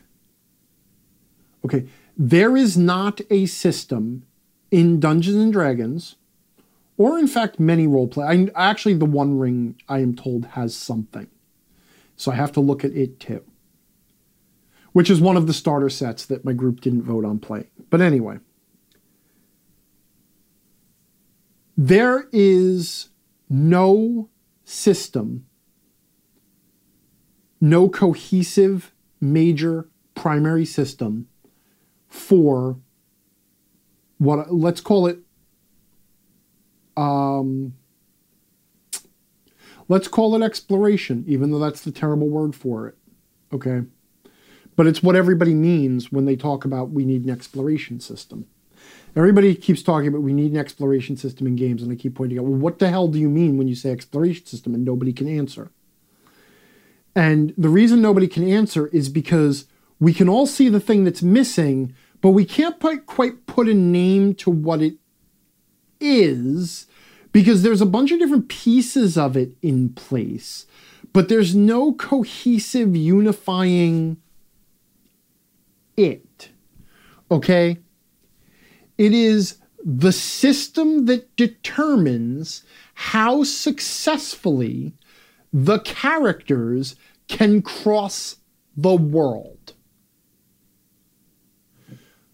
Whoosh is saying an expedition system, and I came so close to using the word expedition. The problem is the expedition is the whole dungeon thing too, right? Okay, so it's like it's you could call it a travel system, but it's not travel. Okay, because it's not just travel, because there's a whole bunch of other shit wrapped up in there, right? There's like so okay. I'm going to make Arthur happy here because I'm going to talk gameplay loop. At its most basic, and I know I'm going to get people saying this isn't what it has to be, and this is, you know, D&D can be anything to anyone, D&D, you know, and that's all bullshit because this is it. This is the, the fantasy adventure gameplay loop is this. You are in town. You learn about an adventure somewhere out in the wilderness. Perhaps an NPC asks you to complete a quest. Perhaps you discover a treasure map. Perhaps you hear rumors about a specific location. Or perhaps you simply have a map that has dots on it and you decide, I want to know what's at that dot. Okay? Whatever it is, you find out there is an adventure out there to be had. You then set out and travel to the adventure. You then do the adventure. You then come back to town. That is the gameplay loop. Okay? Right. And yeah, Ryutama Nori is pointing out Ryutama has journey rules, and that, and journey is a good word for it. It's the day to day travel loop, condition check, travel, yada yada yada. Okay, Ryutama, if like if that's it, if they're doing four whole checks for that, then they're already crazy. But okay, in that mess, okay, the reason like you have rules for travel right? You have rules in D&D for things like travel pace and navigation and getting lost and foraging and keeping a lookout and all this shit. Right? And you have rules for encounters on the way. And you have rules for this and that you blah blah blah. Okay. You also, in theory, you have to mark off rations every day or you can forage or whatever. So you have all these little pieces of the system. Okay.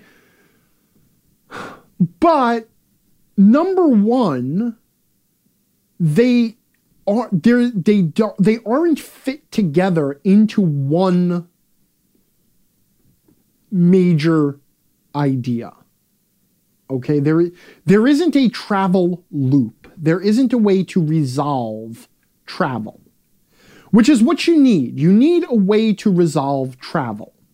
And once you have the way to resolve travel, all the other shit feeds into it encumbrance feeds into it because the fact that encumbrance affects combat is stupid and wrong.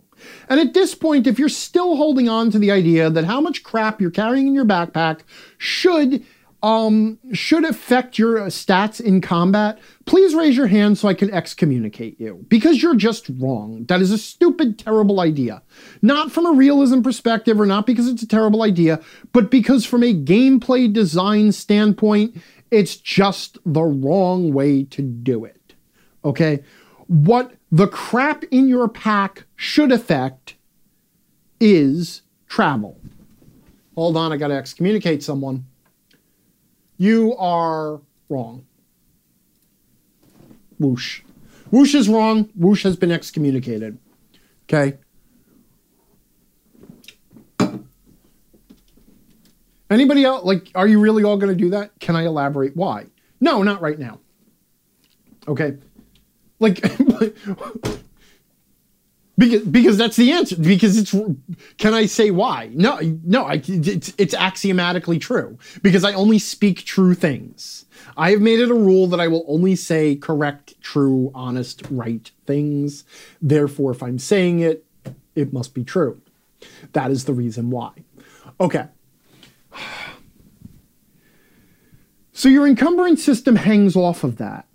Your your survival system, your food and water and shelter and um shel- like shelter being a big one. Right?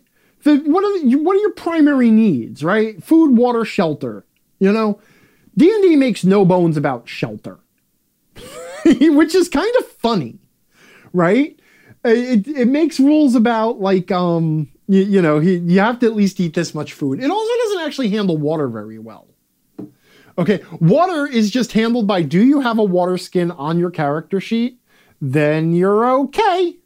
You know, it's kind of like the same as spell components. Did you write down spell components on your character sheet? Fine, then you got spell components. You're never going to run out of spells. You're never going to dehydrate. You have water skins.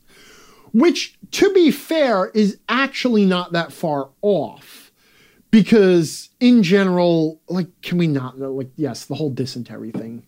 But in general, um, you couldn't carry enough water on your person to make a multiple day journey because water is very heavy.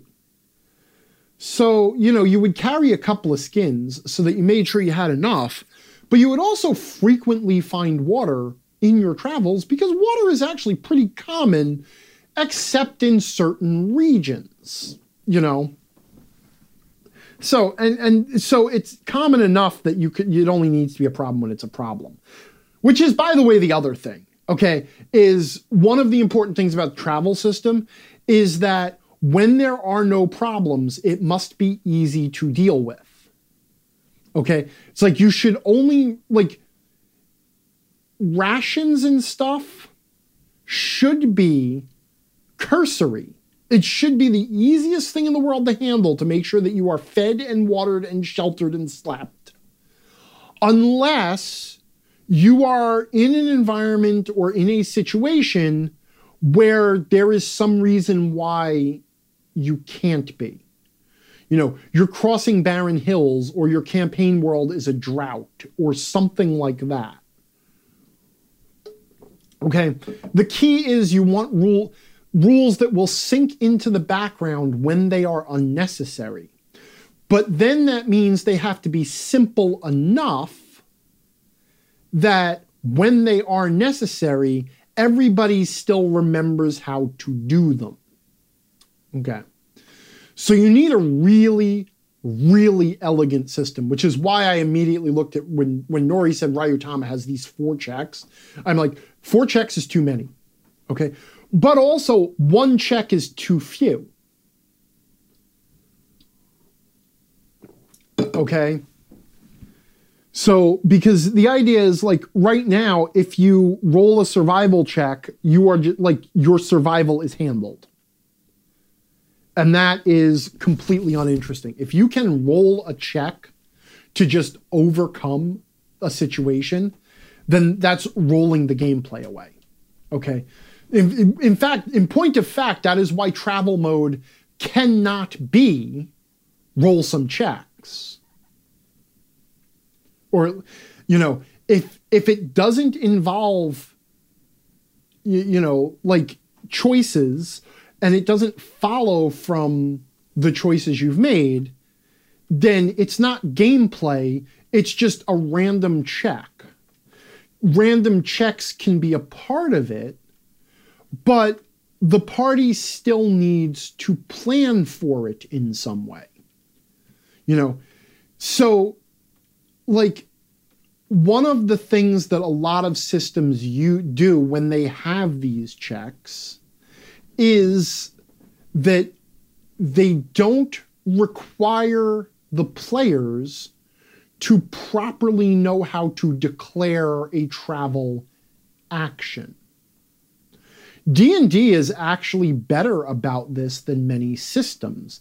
D&D 5e actually does tell you if you read it, um, number one, that if the you know the players need to follow a trail or a landmark or something, or else someone needs to navigate, and that person who's navigating then can't be a lookout, and they can't forage, they can't do anything else except you know like i i am going to say d&d's rules are not perfect and there are screw ups here but the the the platonic ideal is in there somewhere.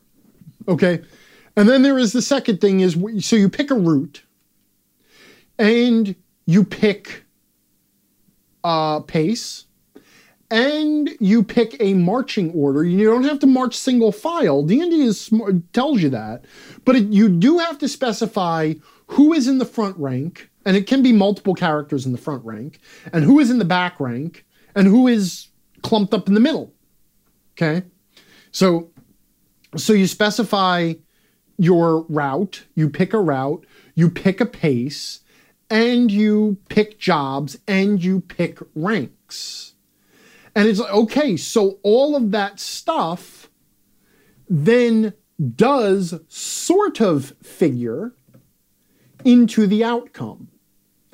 Depending on the path you pick or the navigator, you may have to roll a check to become not lost, or uh, and depending on you know who is in what rank, when encounters break out, the different positions, or who might be in trouble, who might fall into hazards, this, that, and the other thing. Depending on the speed, um, you can be stealthy or you can't forage or things like that. So these all these little choices, um, they are all sort of feeding into something. It's just the something in the middle is really, really clumsy. And and this is where the D&D system fails because if it didn't do this one thing, I would actually call D&D almost right. Okay? None of it matters. Because D&D doesn't have lasting consequences. Okay? You can chew up spell slots while traveling and then go to sleep when right outside the dungeon and get all your spell slots back. You can chew up hit points and go to sleep right before you go into the dungeon and get your hit points back. If you have to, you can go to sleep for two days when you get to the dungeon door and then get your hit dice back, right? And there's very little else except, of course, for exhaustion. And no one wants to use exhaustion because exhaustion is either meaningless or punitive. There's only two ways it can go. Okay. So, um, that's the problem. So, really, what the, and the thing is, and the reason why I started with the gameplay loop is that what you have to understand is that the gameplay loop tells you that the travel needs to affect the state you arrive at the adventure in. The better you travel, the better equipped you are to do the adventure. If your travel goes poorly, you are in a worse state for your adventure. And that is the missing piece, okay? Is that you need an elegant system for resolving travel that can take a large number of inputs because travel is affected by a large number of things like encumbrance, like weather, like route planning, like this, like that. So you need a good, elegant way to resolve travel that can nonetheless handle a lot of inputs and is extremely granular. Um, because it has to be extremely granular because when you have so many different things affecting it, then every little effect has to have an effect and none of them can have too much of an effect. So like you can't do it just an advantage and disadvantage because once you have advantage or disadvantage it doesn't matter how you do it. So you need a very elegant system for resolving travel that can take a lot of inputs um, and is very granular but is still simple enough that it can be remembered when it doesn't get used for a while because if travel just goes well, and it has to in some way chew up the party's adventuring resources so that when they get to the actual adventure, they feel the effects of travel. On the way home, um, they also have to feel the effects of travel but in that case, it's going to determine how much of what they have gained and recovered they actually bring back with them.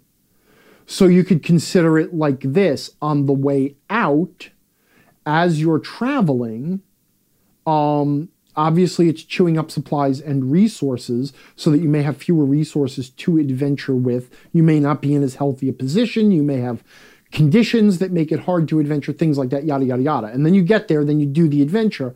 On the way back, um, you may experience because you don't want to die on the way back realistically. And you know like that's that's the worst. Like you can let people like obviously you don't want to stop characters from dying. But if they're going to die you want them to die on the adventure. You do not want to want them to die on the way back. That just sucks okay so like i mean it could could conceivably happen but like in the back, this is one of those things where like lying to the players and not running an exploration based game becomes important. Okay. Because like the players never need to know the fact that on the way back, random encounters are never above a certain CR. Okay, that when you construct the random encounter tables for travel, on the way back, the party will only ever encounter minor encounters, but you, the GM, never tell the players that. Okay? This is one of those things where it becomes important to just lie and hide the background sim because you don't want them to die, but you don't want them to ever think that, that it's impossible to die. Right? So Bloodstained Crow is saying if they die on the way back, it should feel as if it was due to exhaustion wounds from the dungeon, i.e., that. No! No, if they die, they shouldn't die on the way back. That's what I'm saying. If if they die in the dungeon, like if they die on the adventure, they die bec- on the adventure. If they completed the adventure successfully, or they retreated from the adventure because they felt they couldn't be successful, and they had to retreat back to town, they should not die on the way back to town. It should be an extremely outlandish possibility. Okay, that they get into a minor encounter and they fuck it up so bad that they get themselves killed, and the GM can honestly say, look, guys, did, like a bunch of anemic lemurs could have survived that encounter. You're just fuckwits. I'm not sorry you're dead but that's on you. Okay. Um, it like you still have to let the dice fall where they may. But when designing the system, you design the system so that the dice probably aren't going to fall to kill the players. Right? On the way back.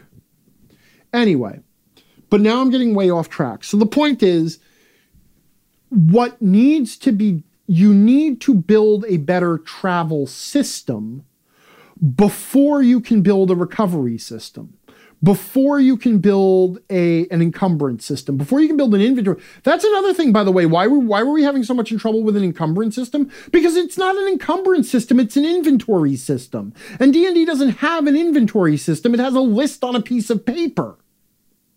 And that's all the thought that went into the inventory is well, you just keep a list of the shit you have. And like, yeah, functionally, yes, that is the point of an inventory system is that the players write down the things their characters have. In theory. Okay? So I'm not saying that the inventory thing shouldn't be a list, but no thought is given to the fact that this is not just a list of things you own there is a game system there and it feeds into other systems. Okay?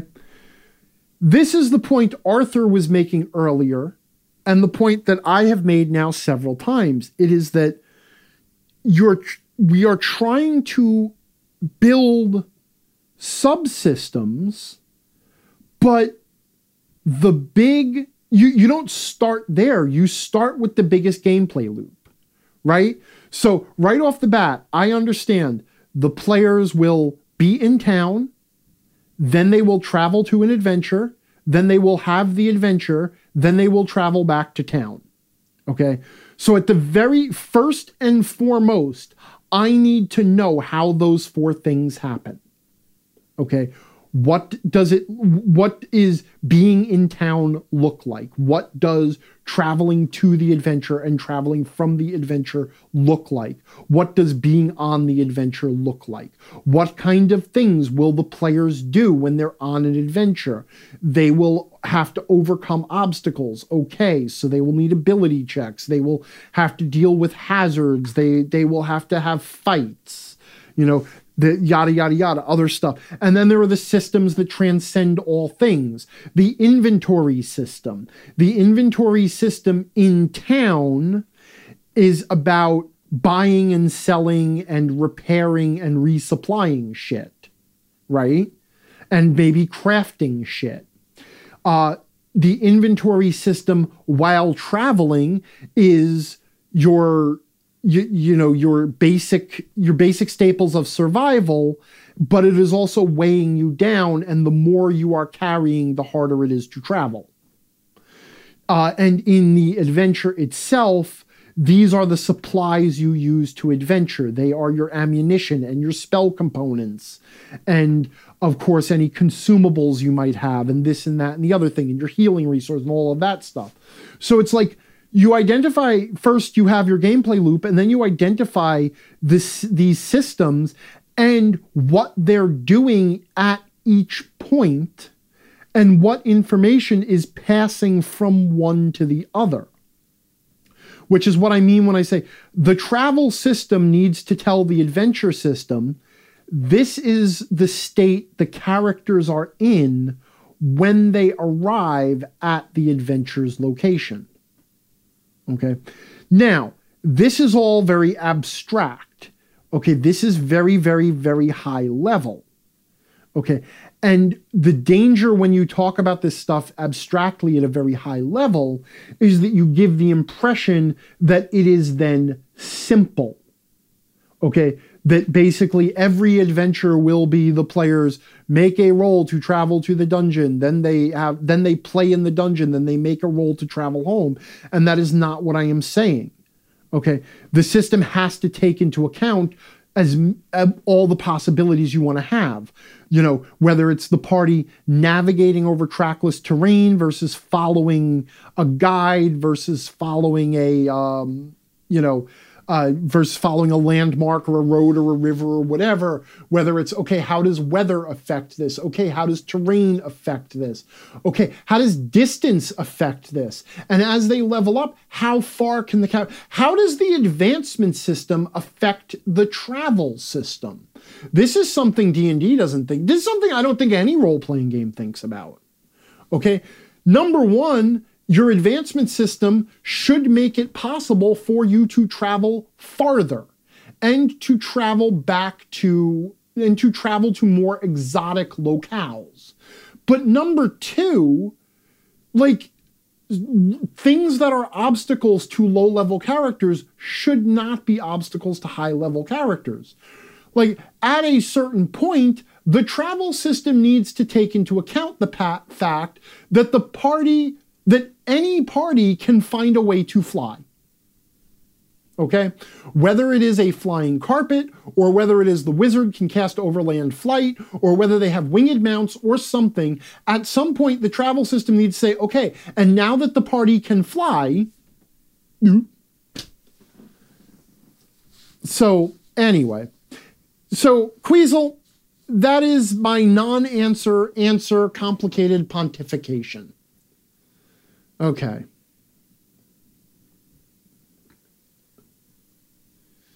Yeah, Nori is saying Ryutama is close but falls short. I've leafed through it, um, and uh, yeah, it, I don't look. Honestly, I don't think there's any game out out there doing this, and this is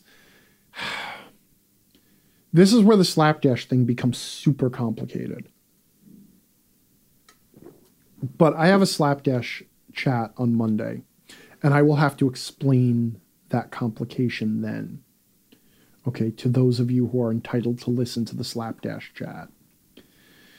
The slapdash project has I, I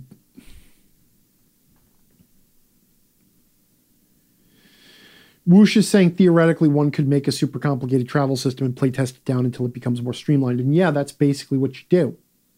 Is you build you build a system, you cobble together a system with you know duct tape and bubble gum and spit, uh, and you take it to the table, and then you play with it, and then you just keep filing it down and refining it and polishing it until you have something that looks almost good, and then you make a really, really, really good one. Pizza Doug is saying, I feel like 5e even had a halfway decent recovery mechanic, but screwed that up. Yeah, the hit dice system, I don't like the way hit dice are handled, but it could have been a good recovery mechanic. Um, it, it has the elements of a good mechanic in there. Honestly, so here's the thing. I critique D&D 5e a lot. Okay? And there are certain elements of the way 5e was designed, that is the overall design vision, that I just don't agree with.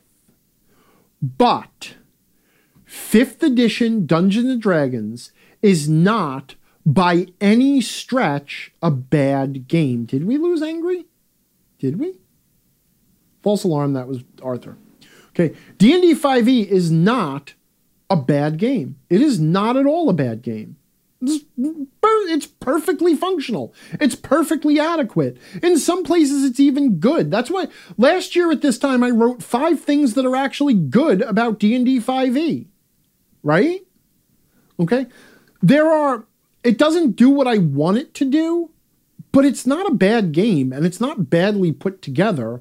And honestly, a lot of the things people claim are missing from it or claim that it doesn't do are more a result of people just not reading shit. Um, but anyway, at this point, I have now been rambling on for I think about two hours, looking at. Yeah, uh, so, um, Logic Dragon's asking about the Angry Verse, but the Angry Verse is dead, so there's so I can't answer that question. Stu is what irks you about the term analysis paralysis? Um, I I do hate the term. Okay.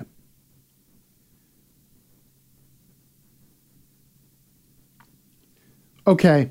Um it's not so much like it's as soon as a term becomes popular then then it's just like it becomes overused and it becomes an excuse.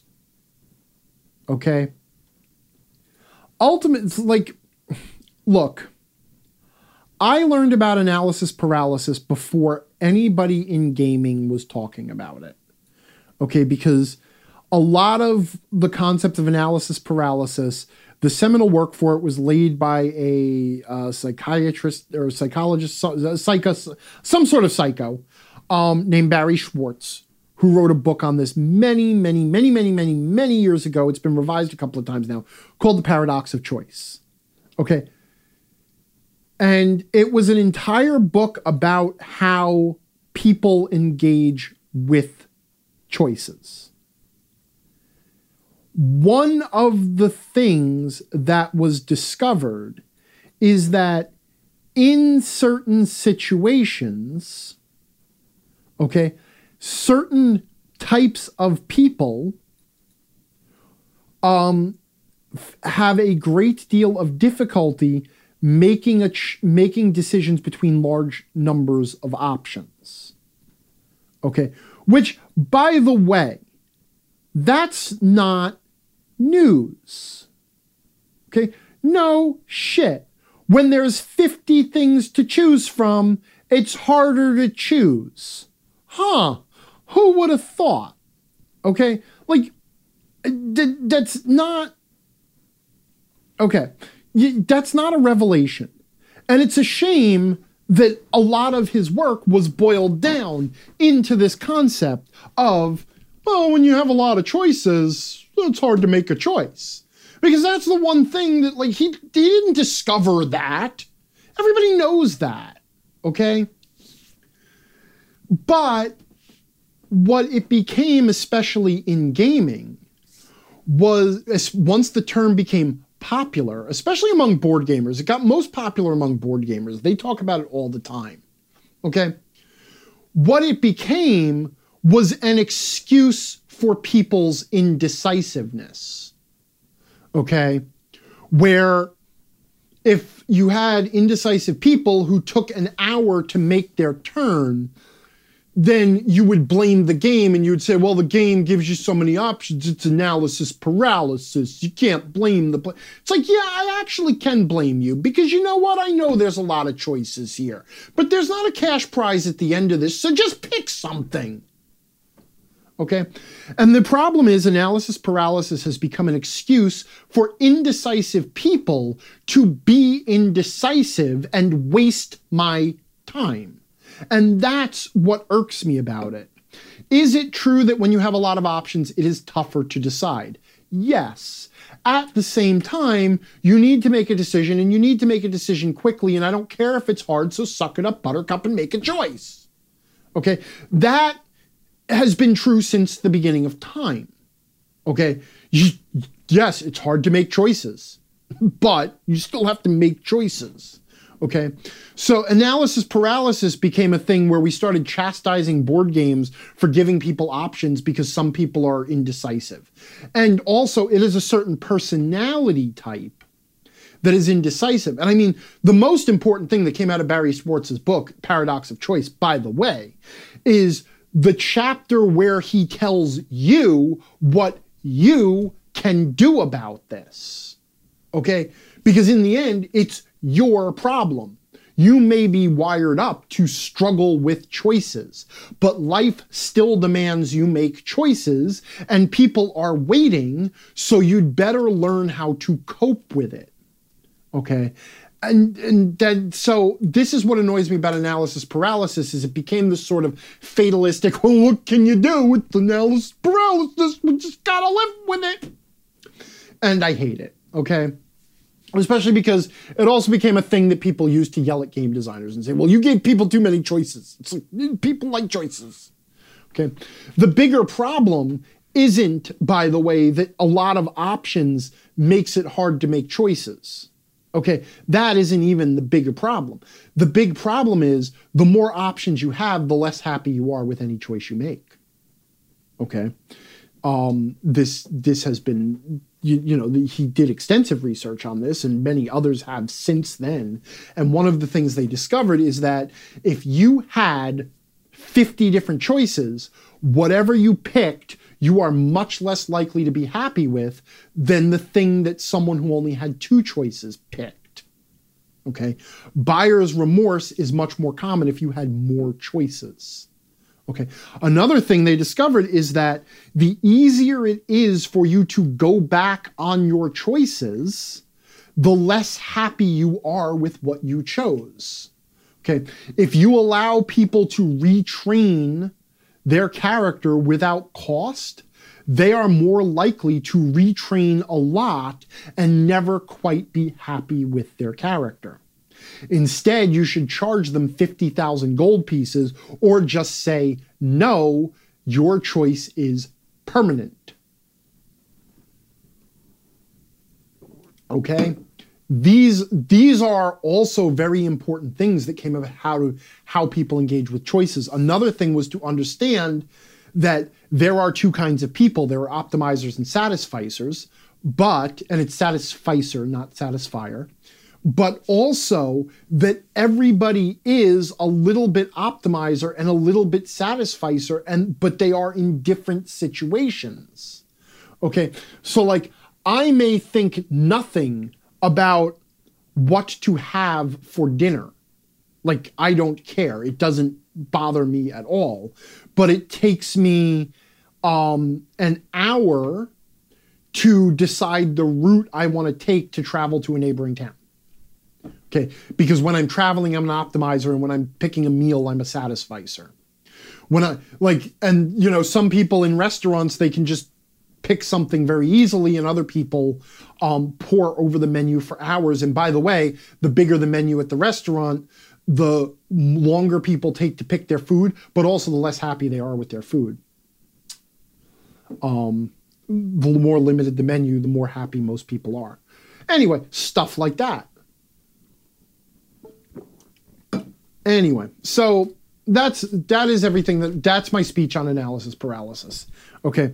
It is bury using that term buries a lot of really good research under something that literally no one needed to be told. And people use it as an excuse to not actually just get over themselves and pick an action in combat so that we can get through a couple of encounters tonight. You know, and then when I say something like, hey, you know what? Give your players uh, to kill till the count of three to declare an action. People say, well, you know, if you're playing this game, there's a lot of analysis paralysis. And I'll say, I don't give a shit. I'll break that paralysis. You can unparalyze something if someone if you slap them hard enough. That's how that works. Great Kate is saying, what is in what is, in your opinion, the best method and location to assemble a group of players, victims to run a game for, assuming you were to run an online campaign? Uh, if you're running an online campaign, the best location to assemble your players is online. Like that's what running an online campaign means. You get everybody together online. You know, it sucks you know, because it's not like running for real people in real in the real life, but there you go. Uh, and with that, I think I'm gonna say good night. Um, maybe location was the wrong word to choose. Oh, oh, like where do you find? Like, how do you actually find people? I don't even know anymore. I'll figure it out. I there's going to be an article on it. So this is one of those things I'm going to have to actually do some research on. Um, especially because the internet has um, has been enshittified. Uh, so now it doesn't work the way it used to. Um, so yeah, I'm going to be looking into this. But anyway, all right. I wish everybody who is listening either tonight or to the recording a safe happy and healthy holiday season or just a safe, happy, and healthy December if you are not particularly enamored of any particular holidays. Um, I want to thank everybody for sticking with me through this entire year because this year started on a down note and just kept going down. I, I hit rock bottom and started digging this year. Um, but now I have turned around and I'm digging upward. So, yeah, I can't take credit for enshittification somebody did a, a video essay on the enshittification of the internet, and what they said is absolutely true. Um, for for legitimate reasons. It's not just a hot take. It's not just clickbait. Um, that there have been legitimate changes in how the internet is organized and how information is presented that is just making it terrible for people. Um, anyway, yeah, it's not bad. It's uh, there's there's certain things that it didn't touch on, but um anyway, so I, I'm doing my thank yous. I'm doing everybody stop. I'm doing the I'm doing the nice part where I actually am a nice guy. So I want to thank everybody for standing by me and sticking with me and encouraging me and supporting me, especially over these last couple of months as everything has gone kind of downhill. Next week, I finally do get to see the heart doctor, and hopefully that will help solve the mystery of why my heart tried to explode those two times. Um, which has been a long time in coming, and I'm making other positive steps. Meanwhile, I am writing articles and recording proofread alouds, which I'm very proud of. Oh shit, I got to put the proofread aloud up tomorrow too. But anyway, so there is that. I want to absolutely thank again Nox Eternus, Athator, or Athator, Alyssa, Great Kate, Ice Bear, Nail, um, Wiley, Gandave, Suyin, Chrysaor, Queasel, Juicatron, Merman, Mendel, Odog, Logic Dragon, Nitsua, Agent Car, Arthur, um, October Foundry, Procelus, and Whoosh for the excellent gifts. I am definitely going to treasure them. Uh, they mean a lot to me. Um, and Thank you also to my players for playing in my games and for putting up with things over the last couple of months. And those of you who keep reaching out to me and just making sure I'm okay and just checking in if I disappear for more than a few hours. I really appreciate that. Thank you so much. And with that, uh, I guess I'm done. So click.